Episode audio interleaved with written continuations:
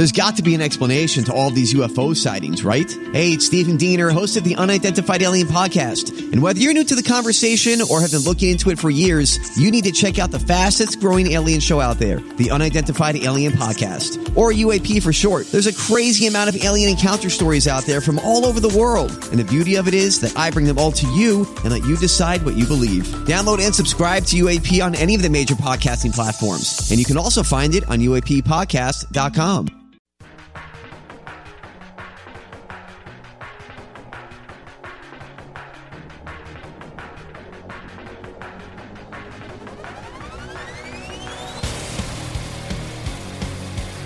Yes, yes. Welcome into another edition of the Tim McKernan Show. It's time for questions from the audience from the homeloanexpert.com studios. Today's edition of questions from the audience.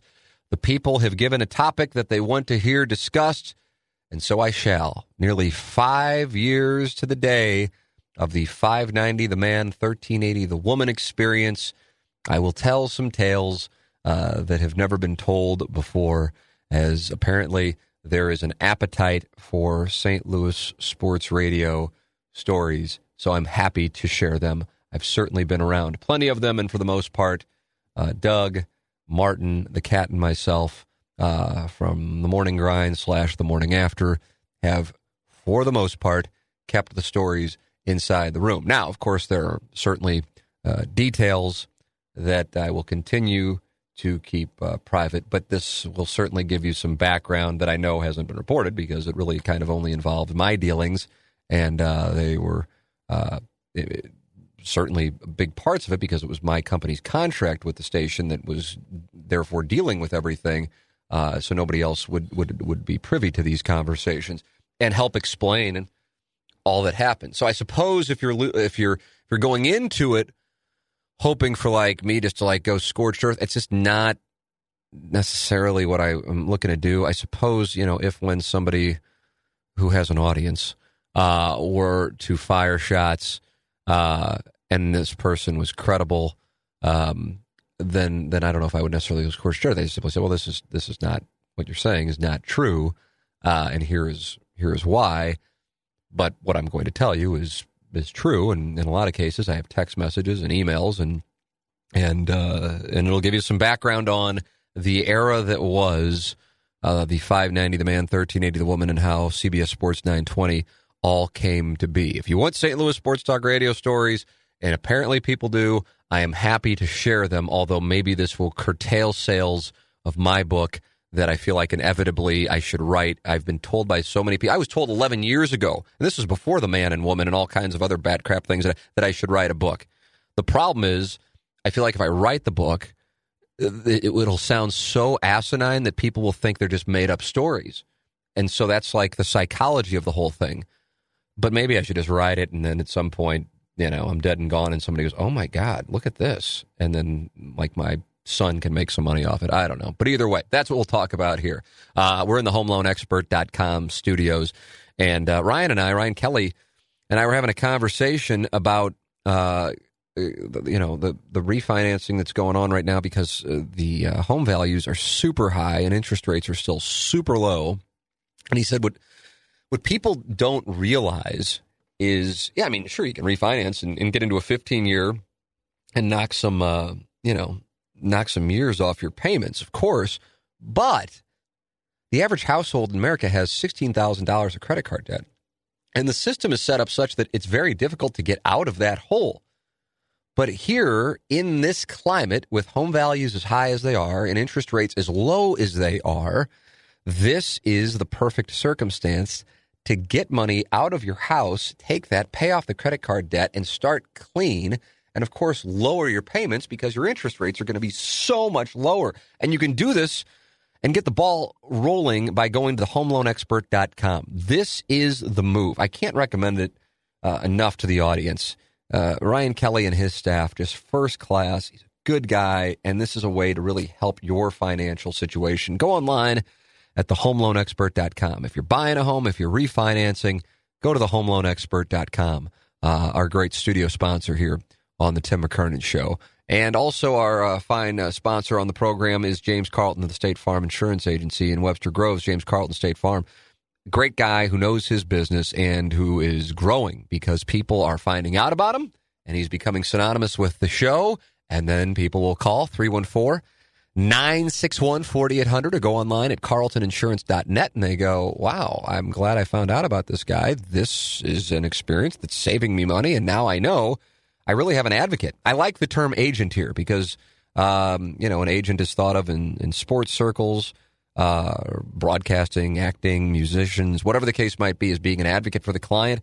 And that's what James Carlton is. Think of him as your advocate uh, when it comes to an important issue. I mean, you're talking about your biggest investment, your home, talking about car. Uh, you want somebody on your side who knows the business and who's going to be around for a long time. Uh, and James Carlton is that person. 314 961 4800 to go online at uh, carltoninsurance.net. James Carlton. If your insurance costs you a leg and an arm, call James Carlton, State Farm. Uh, so the homeloanexpert.com, James Carlton, State Farm Insurance Agent, and of course, Johnny Londoff Chevrolet, the sponsors of the Tim McKernan Show on the Inside STL Podcast Network. Johnny Londoff Chevrolet is at uh, Washington Elizabeth exit on Highway 270, and you can find him 24 hours a day, 365 days a year at londoff.com. That is the place to go, londoff.com. Gotten to know the Londoffs, think the world of them. Just got my wife's car from Johnny Londoff Chevrolet and recommend them wholeheartedly to our audience. So, the question was posed on the TMA fan page, and you can ask questions there. That's on Facebook. Type in TMA fan page, click to join, and assuming you're not a bot, you will join uh, and get to see the fun and games that go on there daily. Uh, it's a great group 6,500, 6,600 people, all real accounts. Don't accept bots. Kick out the bots when we find them or when people are using fake names. And uh, or you can email me questions at tmckernan at insidestl.com. I like when, you know, maybe once a month or so somebody asks one where I can kind of go into a whole story, kind of like the Artie Lange thing uh, from May.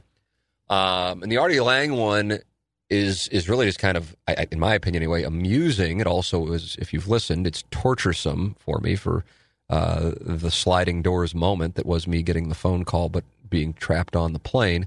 Uh, and if not, go back and listen. It's good entertainment uh, with some big comedians involved with it, with like Artie Lange and Gilbert Gottfried and Dice Clay and Jim Norton and Seinfeld, uh, Dave Attell, whatever. It's good stuff. Uh, Susie Essman from Curb Your Enthusiasm.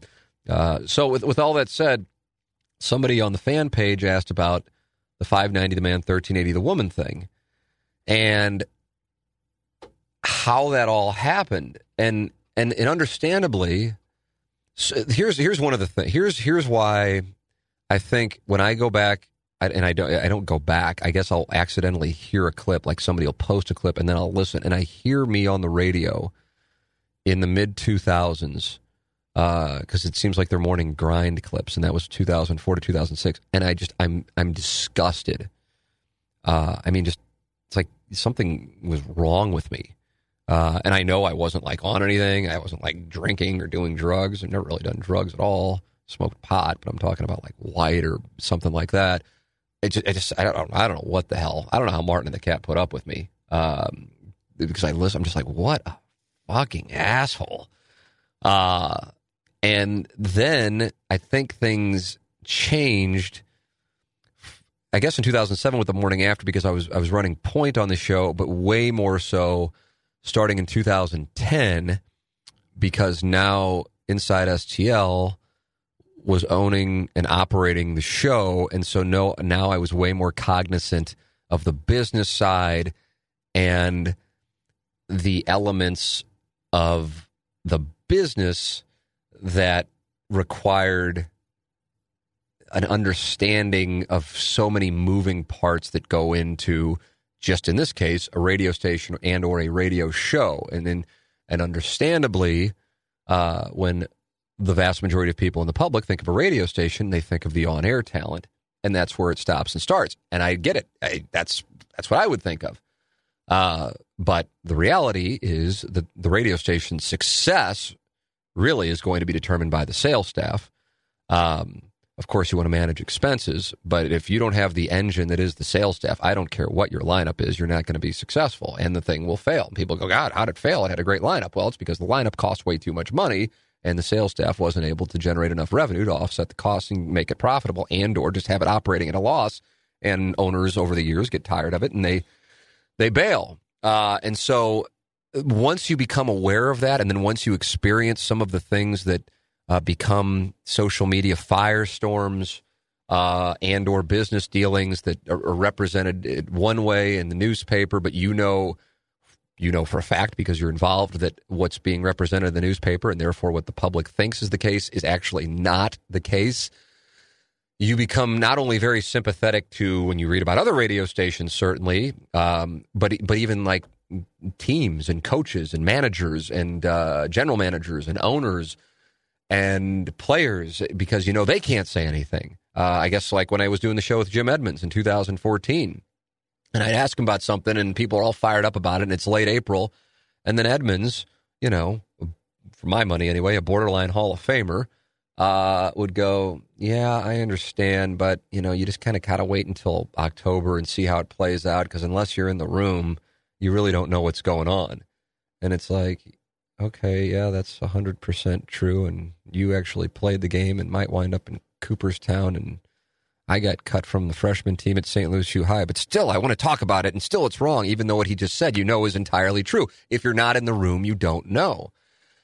But then if, if we operated on that premise, we'd like have nothing to talk about. So unfortunately, it's it's essentially a business that's either you know filled with let's debate LeBron versus Michael Jordan or just speculative discussion that now, having kind of been on the other side of uh, of it, uh, I'm I'm more sympathetic to it. Uh, like I said, I, am I've I've told the story before, and I realize the example is not the greatest example, just because his tenure certainly was uh, not successful. But I knew Kim Anderson, saw Kim Anderson in an airport in Las Vegas. We were both in the same flight back to St. Louis. I hadn't seen him in nearly 20 years.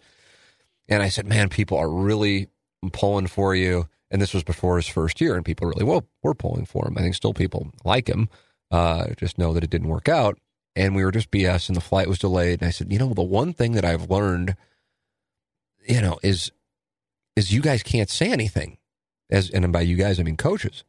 Like if your player fucks up and gets take your pick of whatever thing that would get in the paper and then make it look like you, as the head coach, have no control over him, which, of course, when it gets down to it, you really don't. You have to essentially eat shit publicly, and you can't throw him under the bus. You can't. Now, you can, of course, do it, but there are repercussions to doing it. You lose the locker room, you risk future recruits, and so you just have to kind of eat shit. And that's brutal. I, have told the story uh, before on the radio with with Tony La Russa's book, Three Nights in August. I was down there for all three nights in August. I was down there for almost every home game in 2003 when that book was uh, what that book is about, August 2003. And I read that book, cocky son of a bitch that I was, and and probably am.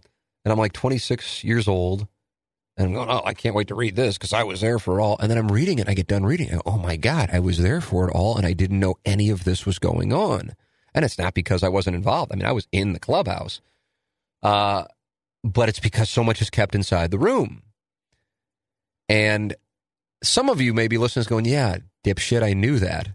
Um, but hey, I was there and I didn't think that way. And it's it's a weird thing. And I guess I guess you know, like, like I said, with, with stuff going on with like the morning after show that certainly gets written about a decent amount. And then sometimes, and I'm not saying it's done maliciously, just things are framed one way and they're just not true. And it's very, I can tell you this, and I hope that this is how it can resonate. Uh, imagine you're dealing with a situation at work, wherever it is that you work. And, and for the vast majority of you listening, they're not jobs that are going to be written about in a newspaper uh, or online, and you're dealing with it and you're trying to handle the, the situation, but then somebody not only writes about it, but then writes incorrect information because they were either given incorrect information or they just didn't know some of the details because you yourself were like, yeah, I'm not going to I'm not going to make this public. And so not only are you dealing with the situation, but now it's in the public. And in most cases, and this is the thing that you know, like for example, with my dad, he's I don't know, I don't know what he said. Timmy, I dealt with this kind of bullshit too. It's all it's just part of it's just part of having a job. It's part of a career. And I go, I get it. And you're on on what you just said there. If we isolate it, you're hundred percent right. However, the difference for us, and especially in 2018, but this was this has been going on for years, is it's in the public eye. And here I am talking about or about to talk about the 590 the man 1380 the woman thing. And uh, it's it's 5 years later. People asked me to talk about it 5 years later. And uh, there, there, there's a fascination with it. I think there's a fascination with it because of the way it's covered. It's covered TMZ like. Uh, I've had a conversation with Dan Caesar. I've had a conversation with uh, people at the Post Dispatch and I've been told one of the reasons why we get covered is because I don't remember what the term was, but there's an there's an understanding that if if it's written about with with our show or my name, it's going to get clicked on more often than if there's just like a story on horse rating race horse racing ratings or something. So that's the reason. Doesn't make it you know, I listen. I, would prefer nobody ever writes about me. Period. I, I, totally disagree with the all publicity is good publicity or whatever that that saying is. Totally disagree with it because I've lived with both. So that's the difference. And usually, if you are getting written about, you're you're either making so much money or so so powerful that you, that it doesn't impact you. But this is one of the few spots that it actually can impact your business. So if you know, let's say Derrick Goold writes a piece that's very critical of Mike Matheny, that's not going to impact whether or not he, he, continues to be the manager of the Cardinals. If Mike Matheny wins games as the manager, that's what's going to dictate it. Well, the radio, it's, you know, as I've said a number of times, people go, well, you know, that guy got fired. He got screwed over. And, and then I'll sit there and I'll go, God, it's so tempting to just go, well, you know what? The, the guy had one sponsor and the station was losing, you know, a hundred grand a year in that time slot because of, you know, and then people go, oh, I understand. But if you do that, then you're making private information public. It would explain everything immediately. It'd be like going to baseballreference.com and talking about statistics because those are the statistics that matter. But understandably, they're not in the public discourse because businesses keep advertising revenue private. Totally understand it. Not saying they shouldn't, but that is the reality of this business which gets us to 2012 and how the man and woman thing came to pass. And it might even go back to 2011. Um, but for certain, yeah, I actually had to have because I can picture uh, where I was when I was having at least one conversation. So I don't know how or why this was going on. I just know it was going on. And it's relevant uh, to the story the majority partner of Grand Slam Sports was a gentleman by the name of Todd Robbins. And he uh, was frustrated by the station's problems. For whatever reason, he had reached out to me and said, and, and like would give me the station's uh, numbers, the financials, and say, I want you to fix this. And I'm, we want you to be the person to do this. I've never run a radio station. Um, I have Inside STL, and that owns the morning after. And at that time, I think we had the one to three show, if I'm not mistaken, with Jay Randolph Jr., producer Joe, and Sarah Bruce. Uh, but for whatever reason, he thought that I could come in there and run. I said, okay. Uh, we had owned programming before on 1380. I'm interested. And then I recall having a conversation along the lines of why don't, you know, we give you X amount of dollars for the time that'll stop the bleeding. That way you're not cutting checks to keep the thing afloat. Uh, and um, and then we take on the risk. But I was very confident we could make it profitable, assuming I'm not inheriting, which I wouldn't. I wouldn't take on bad contracts, and I don't know what the contract situation were. But that that had to have started in 2011 because um, I was flying out, and I was at a place called the Madison Club in Palm Springs. Uh, I understand that's where Phil Mickelson will like play and work on his game uh, during the winter. Now I wasn't playing golf at the time, uh, but I was out there with Joe Buck, and I was out there with my wife. And Joe had to MC a charity event the night before uh, for Ben Crane, the professional golfer. Um, was sick event. I, I, I remember being there and being like, "What in the hell are we doing here?" We just wore jeans, and I wore my beat up green cardinal cap. Just Joe's like, "Yeah, I got to do this dinner. Just go with." And so Anna Marie and I go, and we go, and it's in Palm Springs in January, and so you have like John Elway, Mary Hart, Tony Robbins, Glenn Frey, may he rest in peace, of the Eagles is performing a private concert. Uh, it, it, it just you know, Pat Perez, I remember was at our table. The golfer Stewart Cink was there it, I just didn't belong. I, I don't, uh, you know, I'm, I'm, comfortable at the St. Gabriel School picnic and the, and the Cracker Barrel in Fenton, and that's kind of that's my those are, those are my those are my travels. Uh, so I, the next day, Joe played in the golf tournament for uh, the charity event, and then we flew uh, to Santa Monica to meet with Kevin Demoff's father, Marvin Demoff, Joe's agent, about the podcast Joe and I were working on. And I recall standing at the pool at the Madison Club by myself on the phone with Todd, and he was just really pushing for me to either try to buy the station, buy a part of the station, or come up with an idea to operate the station. I remember thinking to myself, you know, why is it my responsibility to come up with the idea to save the business that I have? You know, I I, I have no ownership shares in this business whatsoever. You know, if you want to put something on the table, we can work out a deal. But it was it, it, an odd thing. I mean, it just you know, again, let's let's talk non-radio. Let's say somebody approaches you in your particular field, and you sit down and you meet, and we met a number of times, and they say, "I really want you here." Now, come up with what you're going to do, and uh, come up with your uh, compensation, and uh, and and then we'll see if it makes sense on our end. And you're going, well, hold on a second. You're the one who called me. You know, shouldn't you have? But that that's what it was, and it went on for a long time. I mean, I, like I said, this is this is 2011, uh, and it went on. It had to have gone on all throughout 2000. Yeah, definitely. Now I remember. Now I remember the first time we met. We met in Las Vegas, actually, um, and and it went on all the way through 2012. And had something been put on the table in some capacity, we probably would have been able to do it would have been comfortable doing it. Uh, but nothing ever was. And and the situation, I guess, at the radio station was getting dire. I don't know. But we're now into 2013. So, I mean, this is a year because that was January 2012, but the stuff started in December 2011. The Las Vegas thing I can remember because it was Jay Z Kanye West concert. This is all random. It's all coming back to me. Celine Dion. So I get word uh, we're trying to get a deal done, and what we were going to try to do was what they call an LMA of the radio station. And what that essentially means, we're going to lease the time with the option to buy it.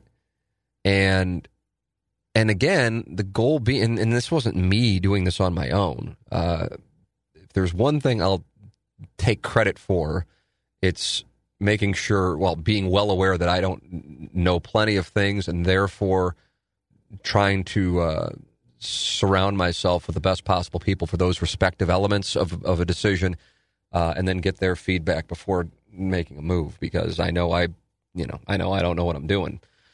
So, I mean, we, you know, I, I recall the meeting and, um, you know, for, for the sake of you know, there's no need to go into the details of who was at the meeting. Many of the people you would know, some of the people you would know, uh, with a proposal to LMA KFNS. This is in either January or February of 2013, and and it was essentially going to give the owners of KFNS X amount of dollars to own the airtime. We would take on all of the risk of the day to day expenses, but then we also had the reward.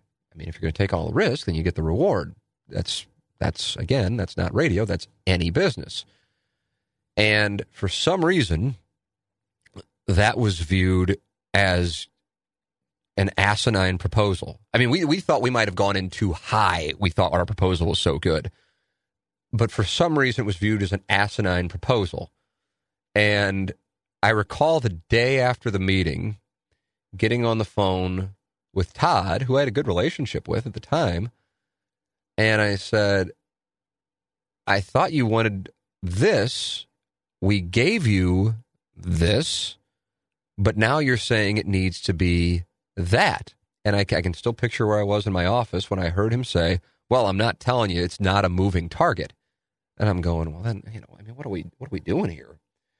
Well, the reason it became a moving target is because Dan Marshall, for whatever reason, wanted to own and operate KFNS. And I believe as is the case with many deals. What separated Dan's offer from our offer was how much money he was willing to put in up front. And it's it's that's business and that's fine. That's fine. I mean, you know, having a ballpark idea of what the figures were, I mean, we wouldn't even have entertained that. It wouldn't even because because we had an idea of what the value of the radio station was.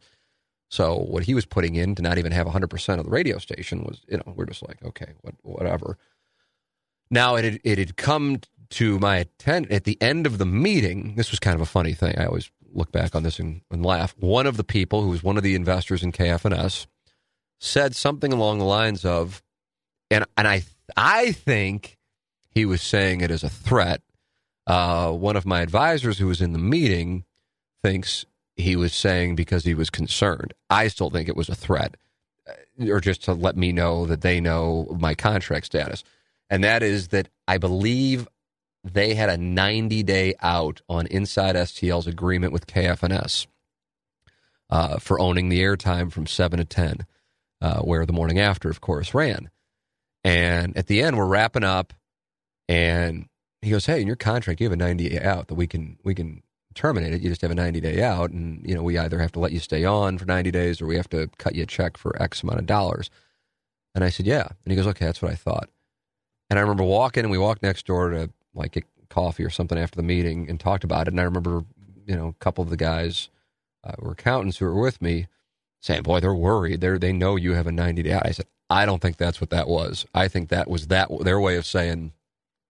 We know we can get rid of you, and we want you to know we can get rid of you unless you come to the table with a better offer and I guess the well, I, I, think it's fair to say now, even if I got these guys in the room who were in that meeting, uh, that there were a number of mistakes they made.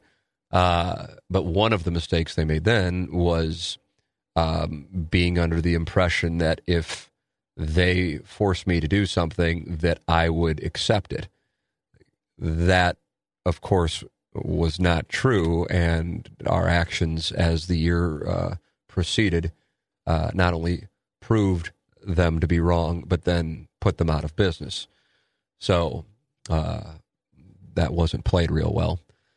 So it be, it came to my attention that uh, they were going to do this deal uh, with Dan Marshall, and he was going to do a completely different format called The Man and the Woman. And and I honestly, when I heard about it, I thought it was a joke.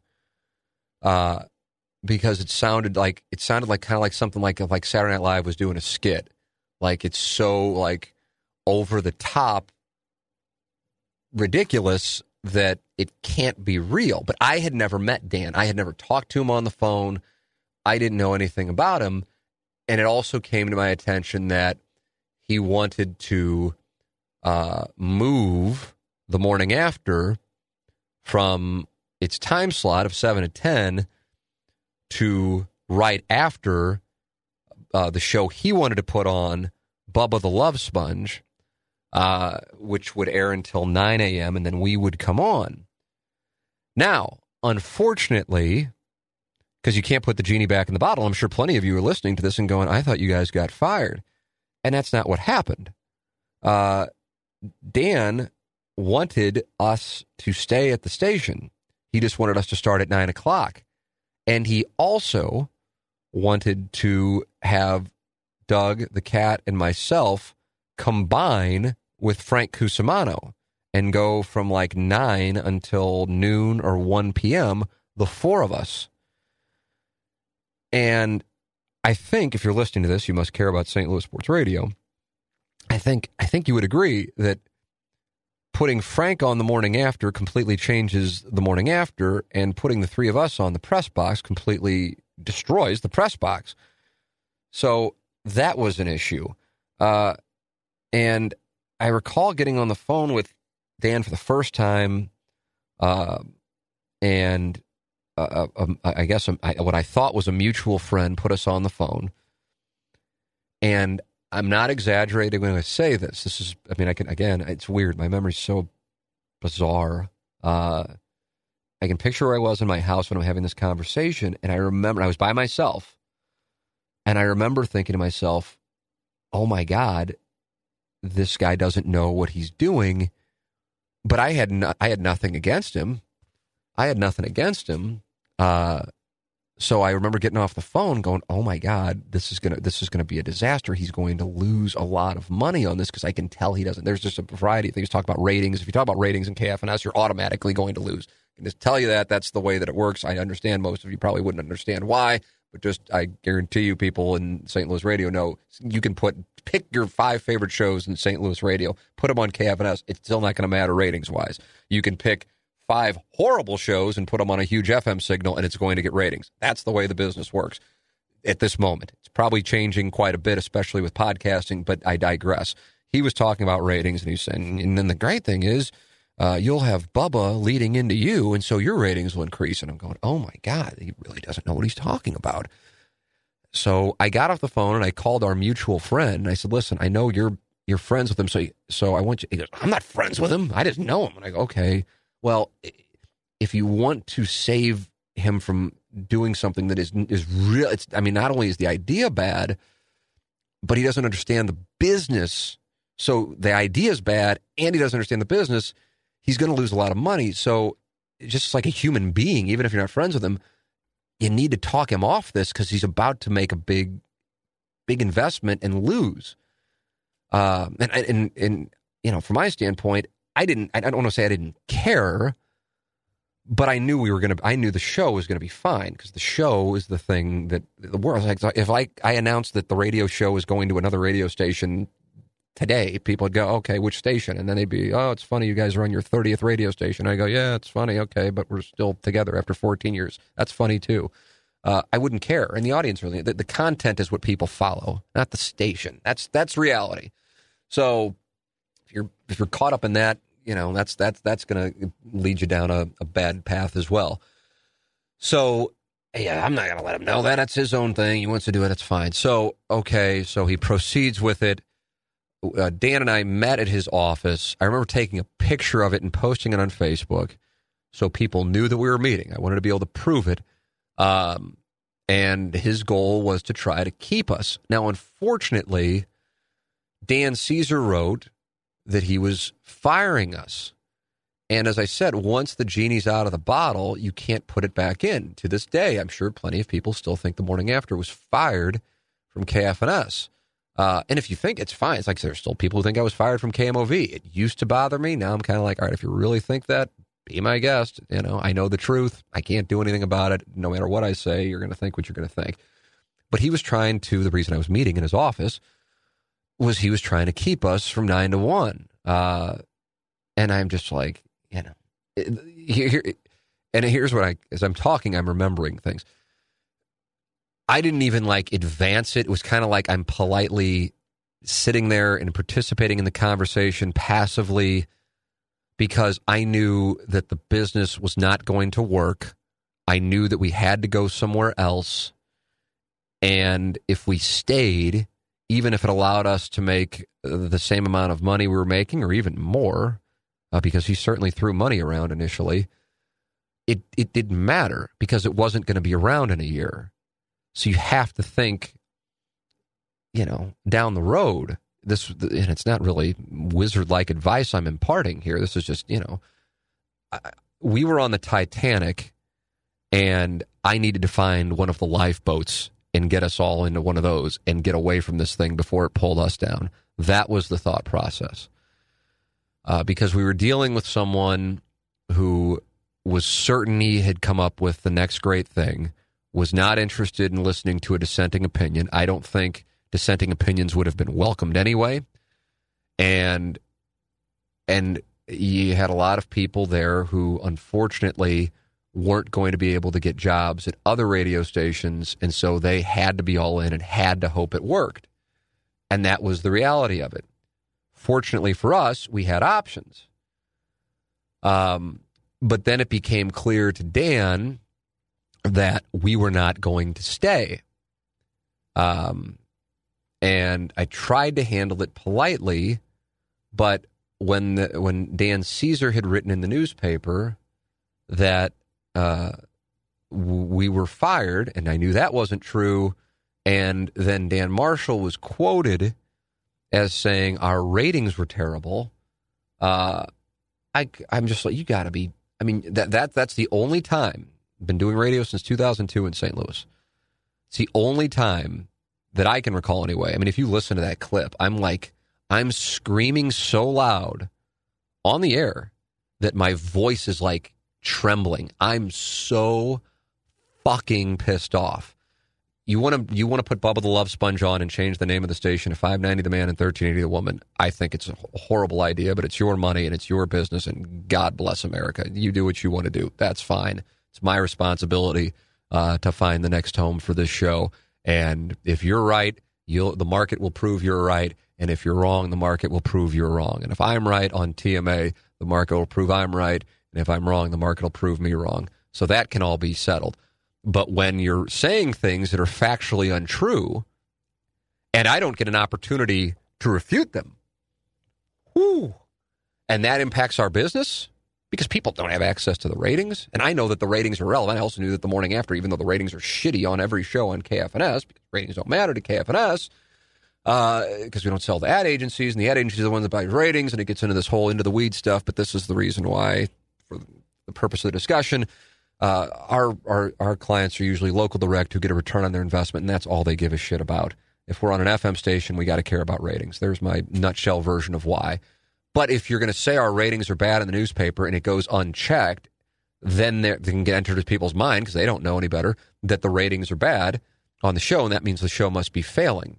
And about two months earlier, a month earlier, Dan Caesar had written an article, and it's the last time, by the way, you've seen him write anything about ratings uh, in KFNS because we have since proven that ratings don't mean a fucking thing. Like I said back then, Frank O. Pinion's been saying that forever as well.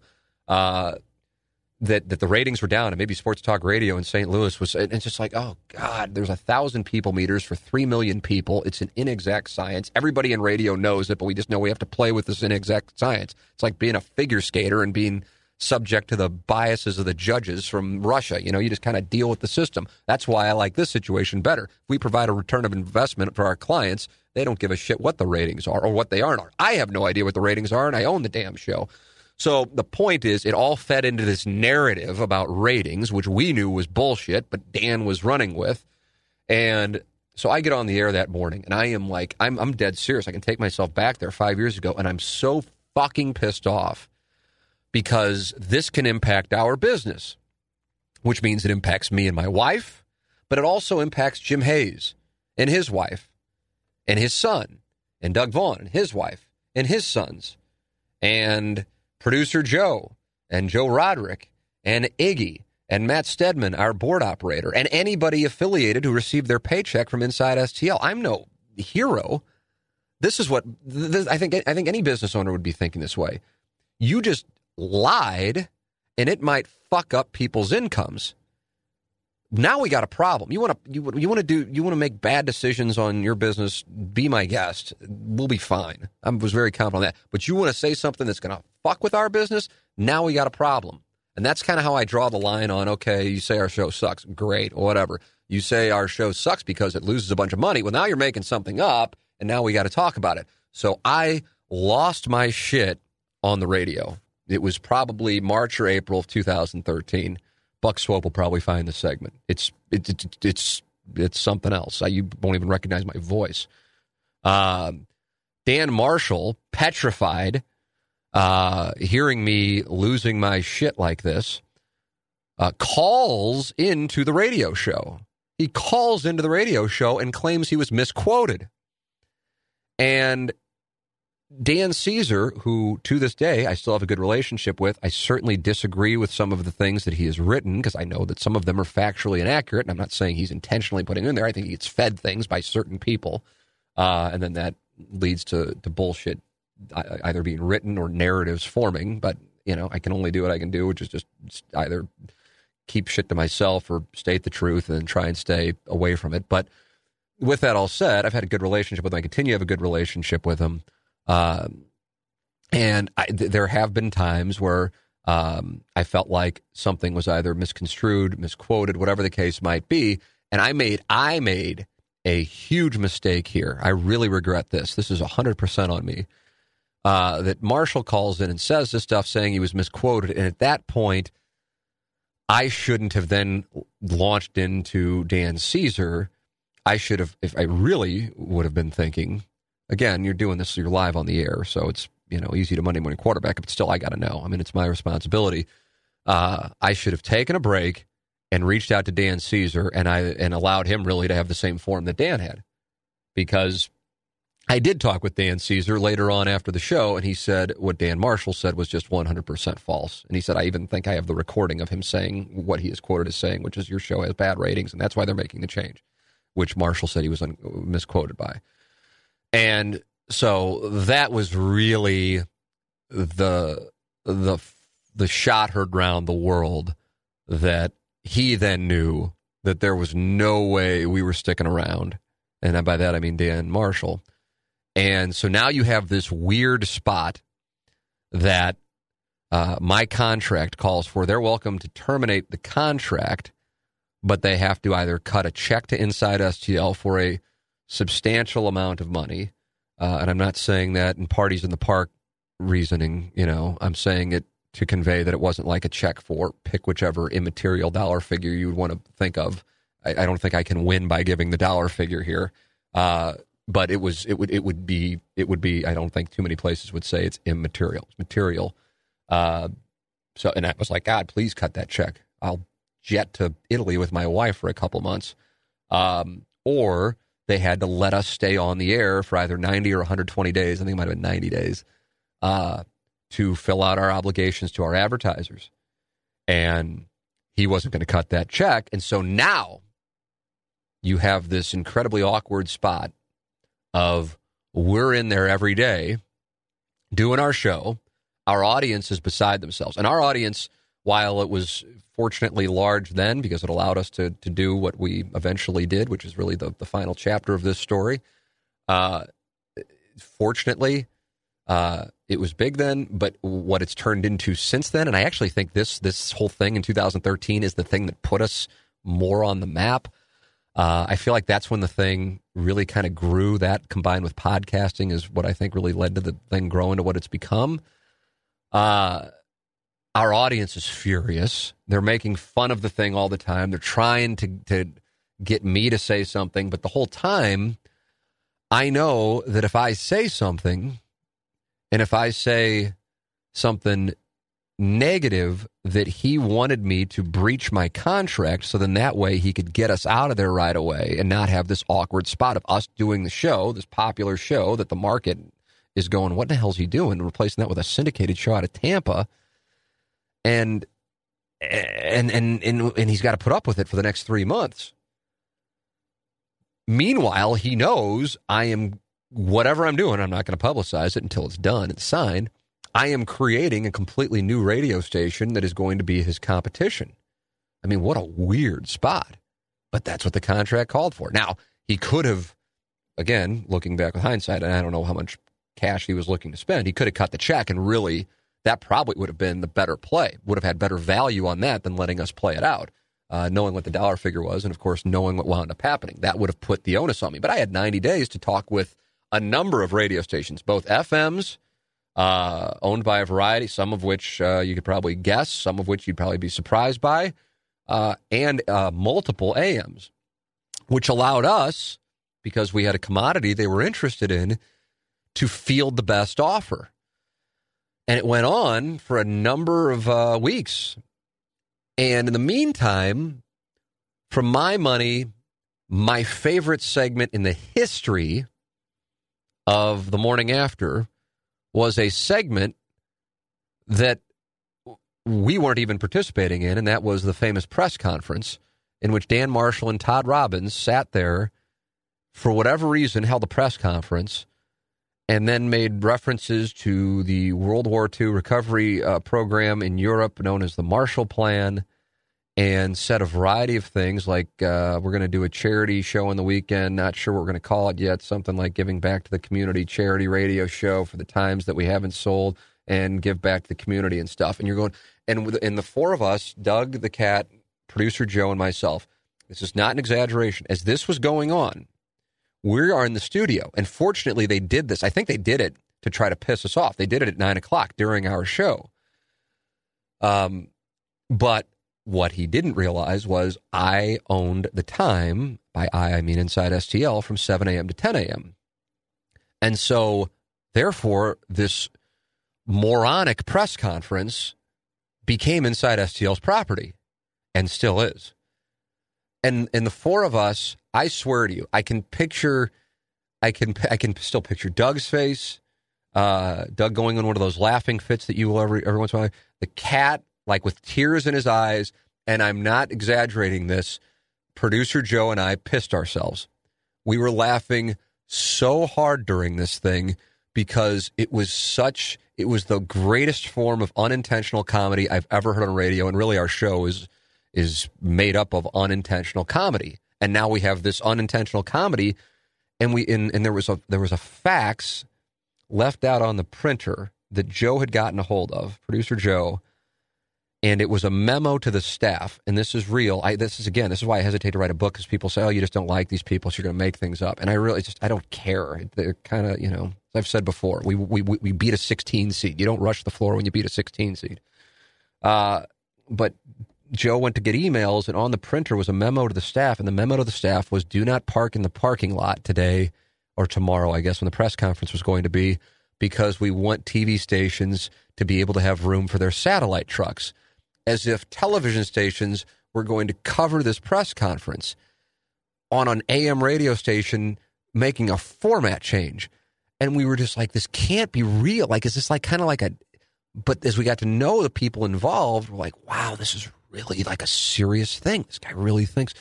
And so I remember them setting up like three rows of chairs, and one reporter from the Ladue Patch came by to get cookies and like the, the orange drink that they set out. And then the rest of the people standing there were all staff. And I remember poor Frank Cusimano getting called up to speak during the press conference, and he looked like it looked like a hostage video. He didn't know what to say. Frank knew, and I knew that we were trying to get out of there, but he had to play along with the whole thing, and he knew it was a horrible idea. But he, you know, you know, Frank, he's not going to say that, nor would I. Uh, and and and and he has to issue this statement like how excited he is for this thing to turn around. All while I'm knowing Frank's leaving with me here in a, in a month. Um, and and so throughout the press conference, they they made veiled references to the morning show, but they didn't want to talk about it because they knew the morning show was like the focal point. Like, what the hell are you doing? You have this show; it's been on for close to ten years. It's popular. Why are you not, you know, trying to do everything you can to keep it? And what in the hell is the deal with this Bubba the Love Sponge thing? So because it's awkward that we're in there doing our show, Marshall then does everything he can to try and get me to lose my shit while on the air.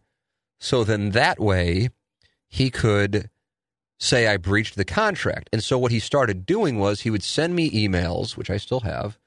Um, and for whatever reason, I don't know if it's the email server he used or something, but it lacks the emails would lack uh, periods and, and, commas and capitalization, and uh, and so you have to like kind of like use a decoder, and it, would be like threats, you know, and like calling me names, and he would send them at eight fifteen while we're in the middle of the show, which you know I, I get what the strategy was uh, when uh, KFNS in 2007. Well, 2006 is when Martin quit. Then they fired the cat in 2007 and then paired me with Bob Fescoe, and it was a disaster. And then I had a contract for another like t- year or two, and they're like, "Oh my God, we're stuck with this contract, and we've made horrible mistakes. This show is a disaster. It's costing us a lot of money. We got to get him to quit." Uh, Jason Barrett and management at KFNS did a bunch of things to try to get me to quit, so they would then get themselves away from the contract. But when you know what your opponent across the table is attempting to do, and they're also not necessarily savvy, it's kind of easy to just go, okay, I'm coming in today and I'm just going to take whatever they throw at me and then I'm going to go home and I'm not going to breach the contract. Uh, and so I had been through it before. Unfortunately, I was going through it again six years later. And I'm just like, yeah, I'm not going to let this guy get to me. Now, Joe Roderick had replaced producer Joe uh, because producer Joe left uh, the, the, business, and he, he left the business, perfect timing, before this stuff started. He just knew he wanted to get away from it. And Roderick had been brokering time, I guess, on 1380 or something like that. And Marshall claimed he owed the station money. Roderick insisted he didn't. Well, in an attempt to put me on tilt, and Joe Roderick being the collateral damage of the whole thing, uh, Marshall banned him from the building. That would be the equivalent of now with the morning after uh, John Seymour being banned from the building. He was our producer. He was the organizer of the show and now Roderick's banned from the building. Uh, and I know that that was done not because of Joe Roderick and collections. There were plenty of people who owed that station money. It was done to try and get me to lose my shit, and then I would say something, and then he could say, "Oh, you breached your contract, you're out," and then put Bubba the Love Sponge on. But that didn't work. So when that didn't work, then they uh, then Bubba the Love Sponge would have his audience call into the show and try to get put on the air to then like say stuff to get us pissed off. This really happened. I know some of you might be listening and going, "This is this can't be real," but this is what happened. This is really what happened. But I didn't talk about it because if I talked about it, then they would have said you breached the contract, and then we wouldn't have uh, been doing the show. And then Doug, the cat, me, producer Joe, I guess Roderick in this case, Stedman. Uh, I feel like I'm leaving the people at Inside STL, our sales, they wouldn't have been able to keep, collect paychecks uh, because we wouldn't have a show until we were at our new place. So that's what's going on. I mean, that's why this is this is you know, I mean, it's funny because you look back on it and you go, God, just how dumb this was. But at the time, it was serious because people's jobs were on the line, and you knew what was being done was malicious and for no real good reason, by the way. But whatever. Uh, and so, so then Bubba the Love Sponge calls, and he demands to be put on the radio and he plays his call into the show live. And I guess Rod, this was before Roderick was banned from the building. I have my chronology messed up, but either way, uh, Roderick says, I'm not going to go on. Uh, and he says, Well, too late. You're already on my show. And so then that got played. And then they called Dan Marshall, and then Dan Marshall rips us. And then that becomes a whole thing. Uh, and understandably, people are titillated by this and reading about it in the newspaper because they're like, what kind of fucking operation is this where this stuff is going on? But it was really going on. And the whole time, I'm just, I, I think I would always, and if you ever, if you ever read this quote from me, you know, I have a whole lot more to say. I'm just not going to say it.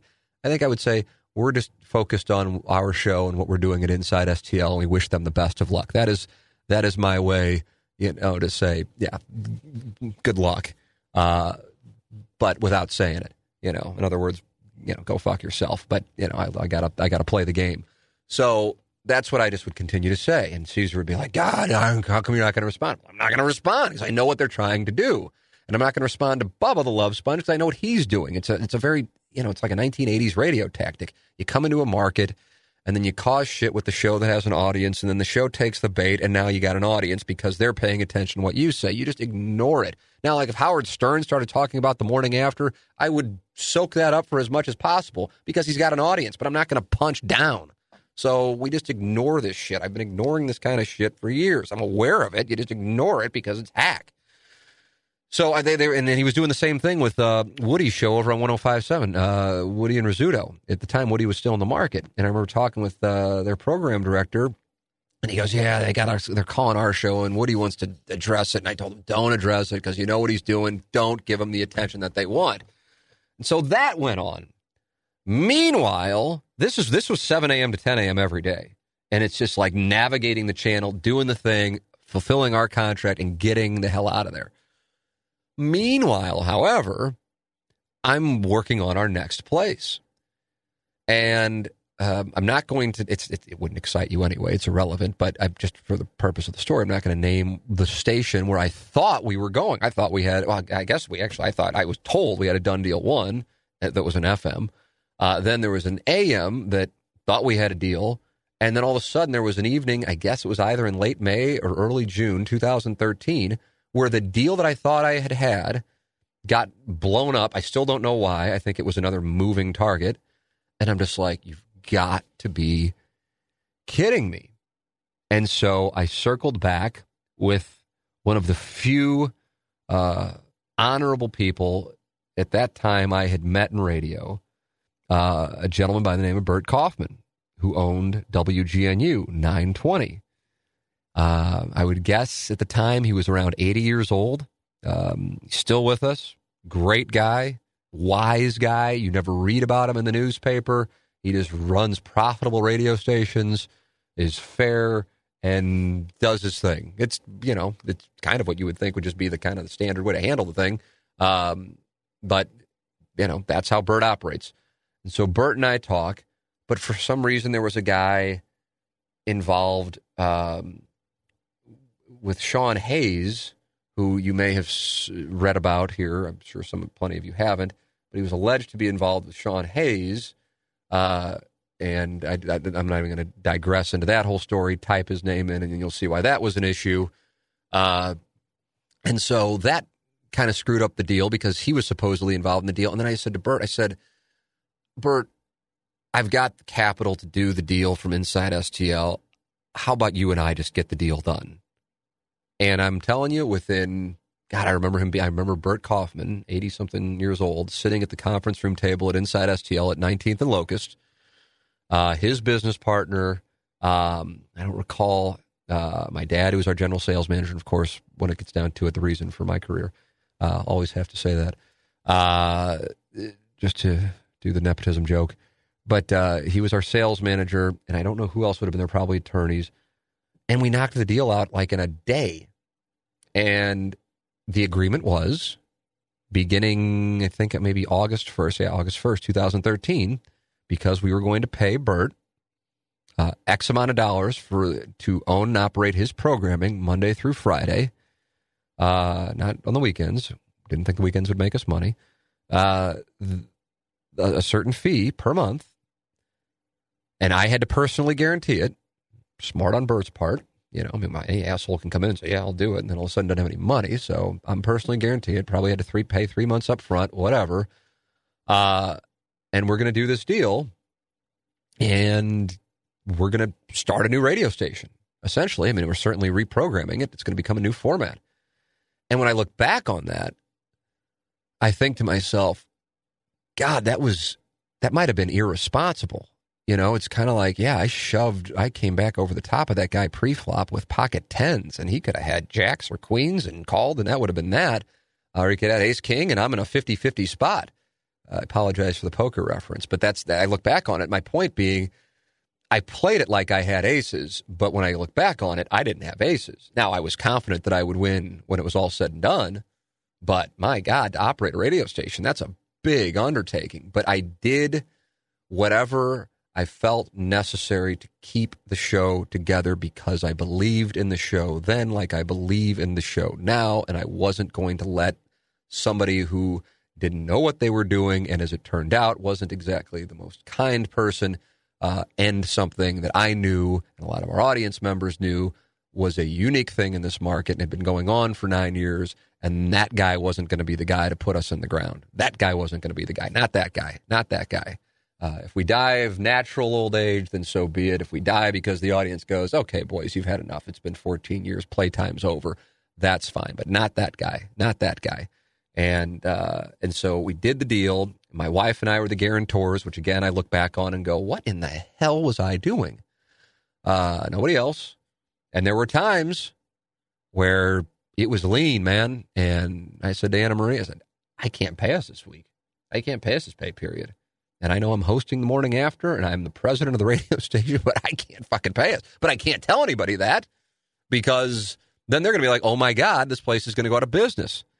But we grinded and we grinded and it uh, it wound up working out. And really, uh, I look at those three years uh, at 920 as some of the most peaceful and enjoyable uh, because we controlled our own destiny.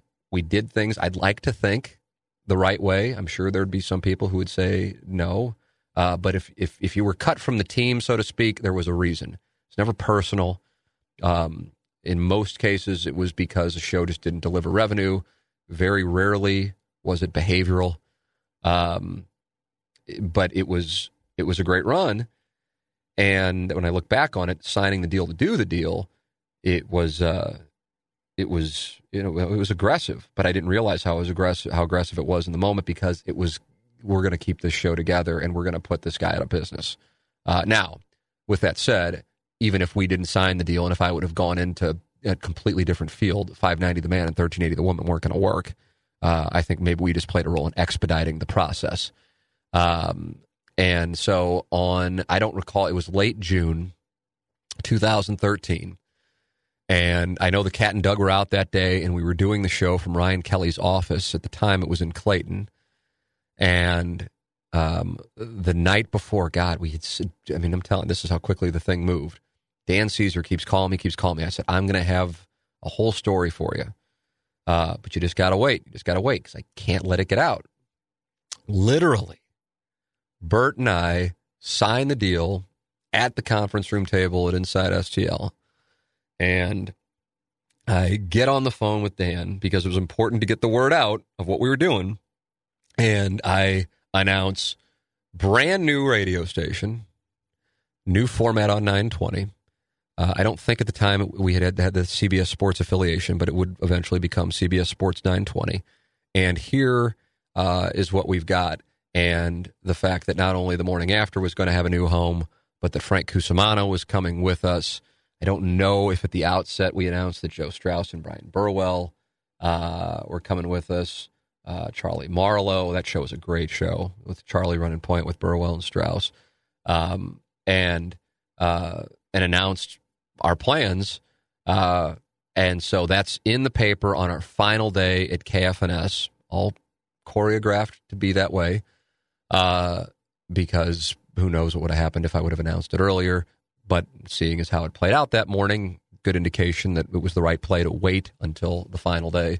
Um, and so we announce it, and uh, Dan Marshall begins texting me saying he's going to sue me for talking about another radio station on the air. I'm going, okay, that's a that's you know, love to know what your basis for that suit would be.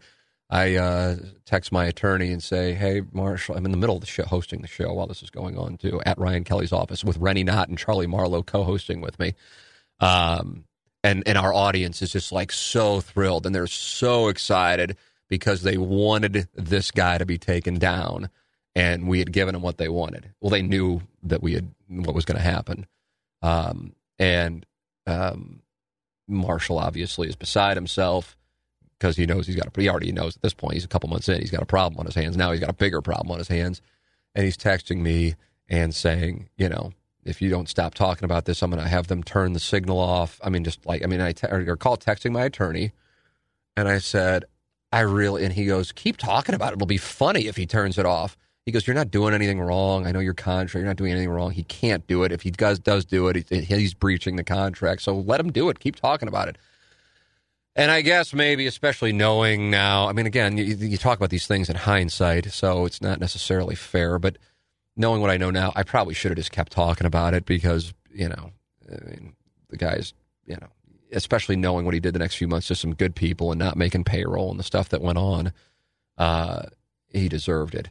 Um, he deserved me to, to do a touchdown dance, so to speak, on where we had already dug out his grave for this business. Um, but just for the sake of just being like, you know what, we, we're we already have won, and if you don't think we've won, you know there's a good chance we're about to win. I don't really need to shove it in anybody's face, and I'm not going to get into something where now there's coverage because the coverage will make it look like I was somehow a bad guy and taunting. Anyway, I just want to make the announcement. It was already in the newspaper. Everything was done. It was signed, and uh, and it was over. Uh, we left. That was that. Started the radio station a month later, um, and and the rest is history. We were there for three years, three years and a month, maybe August 13 to uh, we started at KFNS September 1st, 2016, and without that experience, um, we would have never gotten to the situation that we got uh, at KFNS. So I'm glad that I did it. At times it was brutal, but we're in a better spot now because of the 590 the man, 1380 the woman than we were before that thing came to pass. So in a weird way, I'm grateful that it happened because it's a better situation now than it was. And it was a good situation then. It's better now. And I think all the attention on that uh, and our success exposed us and our show to more people, and then it brought more people on board. The fact that we won handily uh, made people, you know, and kind of viewed us as the underdog, underdog going up against the, the, you know, the guy who was cocky coming in, and then, you know, he would call me names in the paper and on the air, and you know, just kind of like, oh, really? Okay, I'm not going to call you names. I'm not going to engage. We're focused on what we're doing at CBS Sports 920 and Inside STL, and we wish them the best of luck. Everybody knows what it means. Um, I don't need to say it. Um, and I suppose the um, the ultimate justice, if you will, not that I needed it, was almost a year to the day, almost a year to the day of my announcement of the creation of CBS Sports 920, which was in late June 2013. Dan Marshall called me um, hat in hand, as they say, and invited me to go to dinner with him, another business partner, his wife, bring my wife, uh, and he was going to buy me dinner and try and sell me KFNS. And so we had dinner, polite, you know. I mean, some people are like, God, how could you have dinner with that guy after all the things he said about just, whatever? It's business, and you know, if I'm going to n- not talk to everybody who has badmouthed me, I'm going to be sitting in solitary. Uh, so, you know, I, I, had dinner with him. He made his case. Uh, his his position was he wanted to see it remain a sports station. Um, my opinion that that was uh, a bluff and that he needed somebody to buy it. And as time played out, uh, that certainly is what appears to have been the case, because uh, I don't think Dan Marshall was looking to do me any favors. Uh, and and at some point, he must have said, uh, "I wonder if I could find this text." This is one text that I'll. Pull. He must have said, uh, he must have told his partners that he had sold it to me, which never even came close to happening. Uh, because I recall, let's see if I got it. Uh, I wonder when these texts were sent. Wow uh, that I, I, got a congratulations from one of the main partners there. Uh, that uh, you know, and, and just like, yeah, I don't know why somebody told you that I bought it because I'm not even interested. But I guess that's what's going on because I think there was some dissension among the ranks there. But it was amusing to me that after all of that, um, he had to come back to me and say, "Will you buy the radio station from me?" Never apologized. And, I, and in a way, honestly, is even though I know it wasn't done, even though I know I know that it wasn't done with this, this thought process, he just didn't apologize. Probably because he didn't even think he did anything wrong, uh, or because it's just not in his uh, makeup to do it. But if he would have apologized, it would have been a very hollow apology. It would have been an apology to go, God, please buy this radio station so I'll apologize. And therefore, it would have been half hearted. It wouldn't have been like in the middle of everything and going, you know what? I know that I did some things that were wrong to whether it be you or to the people who worked with you and treated people poorly. You know, that would have been a legitimate apology. Uh, this was, um, this, this was, you know, that, that, that's not what happened. And it's fine. We had dinner and it was a fine dinner. We, I remember us heading out to Las Vegas the World Series of Poker, had a good conversation. Honestly, um, you know, it, it, I just it, I, people people talk more about the man and woman thing than I think we think about the man and woman thing, and we lived through. But if people are fascinated by it, hey, I'm happy to talk about it. I I, I want to leave uh, you know certain details out of it that I think would be you know considered uh, private or financial or whatever the case might be. So obviously, I'm not naming dollar figures or anything like that. But uh, as far as what went on and how it all played out and why it all played out, there it is. Obviously, you can't encapsulate that in one newspaper column. Um, but that's what happened. And and while it was going on, to be hosting the show and then also negotiating a deal to get your next radio station, which you know we're going to have to operate. Uh, that was that was a very difficult time uh, in the sense of how challenging it was. But like I said, doing it now lets us know that we can do it. We have done it. Uh, other places are aware that we have done it, and we have the infrastructure uh, to do it. And that's a source of pride um, because a really good group of people uh, built that thing and worked their asses off on it. And, and that, that I leave there, and even though I know Bert Kaufman was disappointed we left, uh, we had a good relationship personally and professionally. Uh, we still do have a good relationship. Uh, you know, I think it was we, we have. I mean, he was quoted in the newspaper as saying, you know, what they built was a very good thing, and we want to try to continue that. And that's a great compliment when you can kind of walk away. I remember when we left uh, 1380 when it was owned by Simmons Media, and I guess that would have been 2010. Craig Hansen, who's a very well respected radio CEO, CEO, because we love those guys. We wish we could still have them. They conducted themselves professionally. Uh, and that's the way the, the ownership at 1380 handled things. Again, that's Simmons Media, and that's the way the ownership at 920 handled things. And those are professionals. Those are radio professionals, and they don't, you know, get in fights in the hallway with talent and you know say stuff in the newspaper where you go, "What in the world?" You know, I mean, that's that's what that's what we lived through during that time. Or have Bubba the Love Sponge call and harass your show, and the fact that this shit went on for us, it's like we've dealt with so much of it that it's like, yeah, that one. And then you tell somebody like this story and they go, oh my God. But for us, and then for many of you listening to it, you're like, yeah, this is what goes on. And you go, it doesn't have to be this way. And I get that Dan Caesar frames it like another wild and wacky year in St. Louis sports radio, but I always say to him, and I've said it to him on the phone a number of times and in person, and Jim Hayes, Doug Vaughn, Martin Kilcoyne, Charlie Marlowe, Frank Cusimano, at the time, Joe Strauss, Bryan Burwell, um, and and I'm not, and, and well, I'll, I'll, name people at 101: Bernie Miklasz, Kevin Wheeler, uh, Anthony Stalter, Chris Duncan, Randy Karraker, Brad Thompson. At the time, D'Marco Farr. I mean, these who there has anybody where you go, oh, yeah, that person's a you know has some issues, whether it be on the air or off the air. It's just not. That's not.